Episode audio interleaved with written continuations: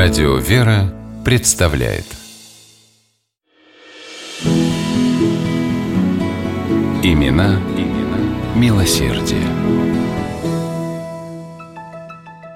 В ночь на 30 июня 1834 года на улицах Тулы было светло, как днем. В городе полыхал пожар. Горели дома, торговые ряды, здание городской гимназии, оружейный завод.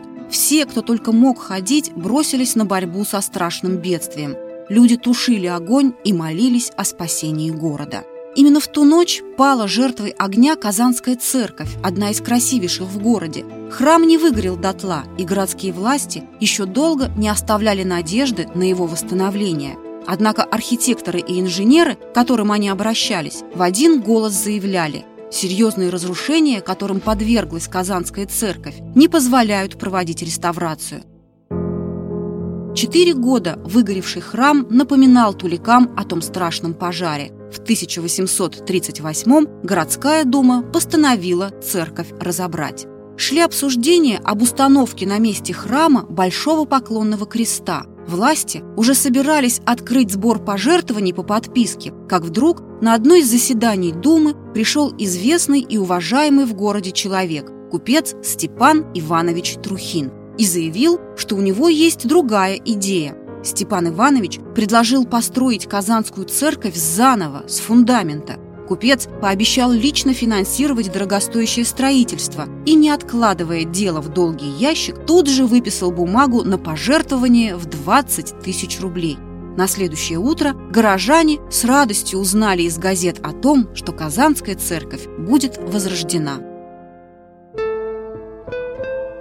Про Степана Трухина в Туле с уважением говорили «У кого нужда, и он туда». Все прекрасно помнили, как в 1812 году Трухин, тогда еще молодой, начинающий предприниматель, пожертвовал на нужды тульского ополчения едва ли не весь свой капитал – 700 тысяч рублей – с тех самых пор владелец крупного мыловаренного производства и нескольких магазинов, богатейший тульский купец Степан Трухин большую часть своих немалых заработков тратил на помощь бедным и нуждающимся. В банке у Степана Ивановича имелся специальный капитал, на проценты с которого тысячу рублей в год он поддерживал городских бедняков, устраивал приданное для девиц из неимущих семейств.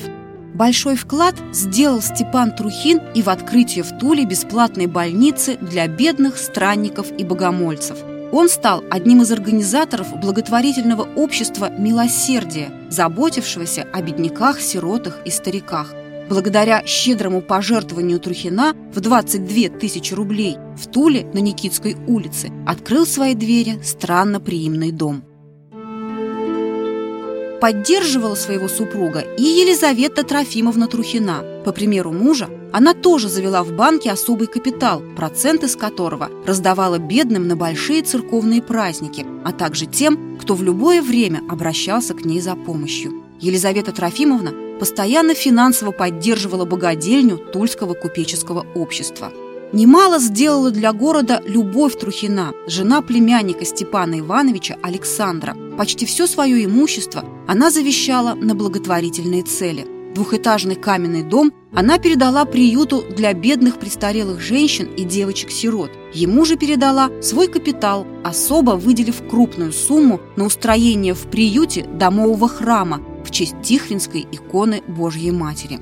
После революции 17 года приют Трухиной расформировали и отдали здание под нужды Центрального городского родильного отделения. Несколько поколений горожан появились на свет под крышей дома купцов Трухиных, словно бы продолжавших, несмотря ни на что, заботиться о любимом городе и его жителях.